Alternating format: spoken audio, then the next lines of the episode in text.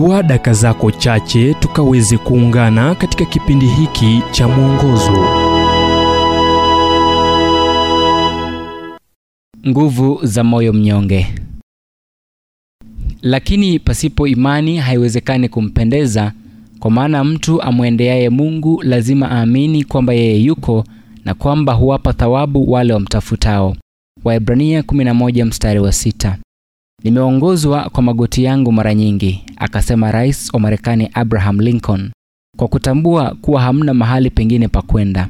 Yashangaza sana, hata hivyo, umbali unaoweza kufika kwa kuinamisha moyo wako mbele za Mungu mkuu. Kukata tamaa kwako inakuwa nafasi ya Mungu.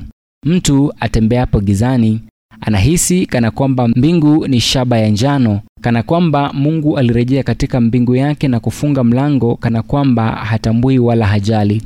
Jaribu kupiga magoti mbele ya mfalme. Jaribu kulia ukimwaga moyo wako, ukimwambia Mungu kwa nini unahisi kutenganishwa kama yatima. Kisha nini?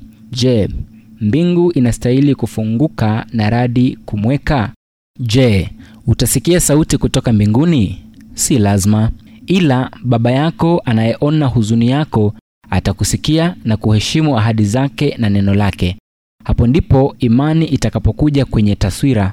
Imani kuwa kuna mmoja ambaye anasikia kilio chako gizani, anayeona machozi yako, anayejua huzuni yako. Iwapo ulipoteza njia yako katika giza la hali, rejea. Iwapo hujawahi kupiga magoti mbele za Mungu na kumwaga moyo wako, sema unachohisi na kufikiria. Na wajua watu ambao wameomba, Mungu, sijui kama upo, ila iwapo upo, nahitaji sana kuisikia kutoka kwako. Tafadhali sikia kilio changu na uone machozi yangu.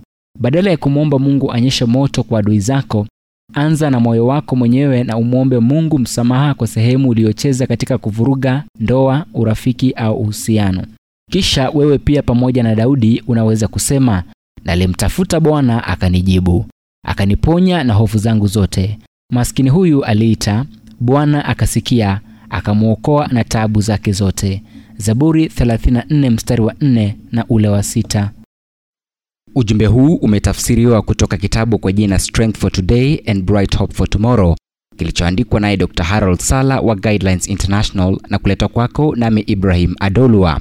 Iwapo ujumbe huu umekuwa wa baraka kwako, basi tafadhali tujulisha kupitia nambari 0722331412. Kumbuka ni 0722 331 412.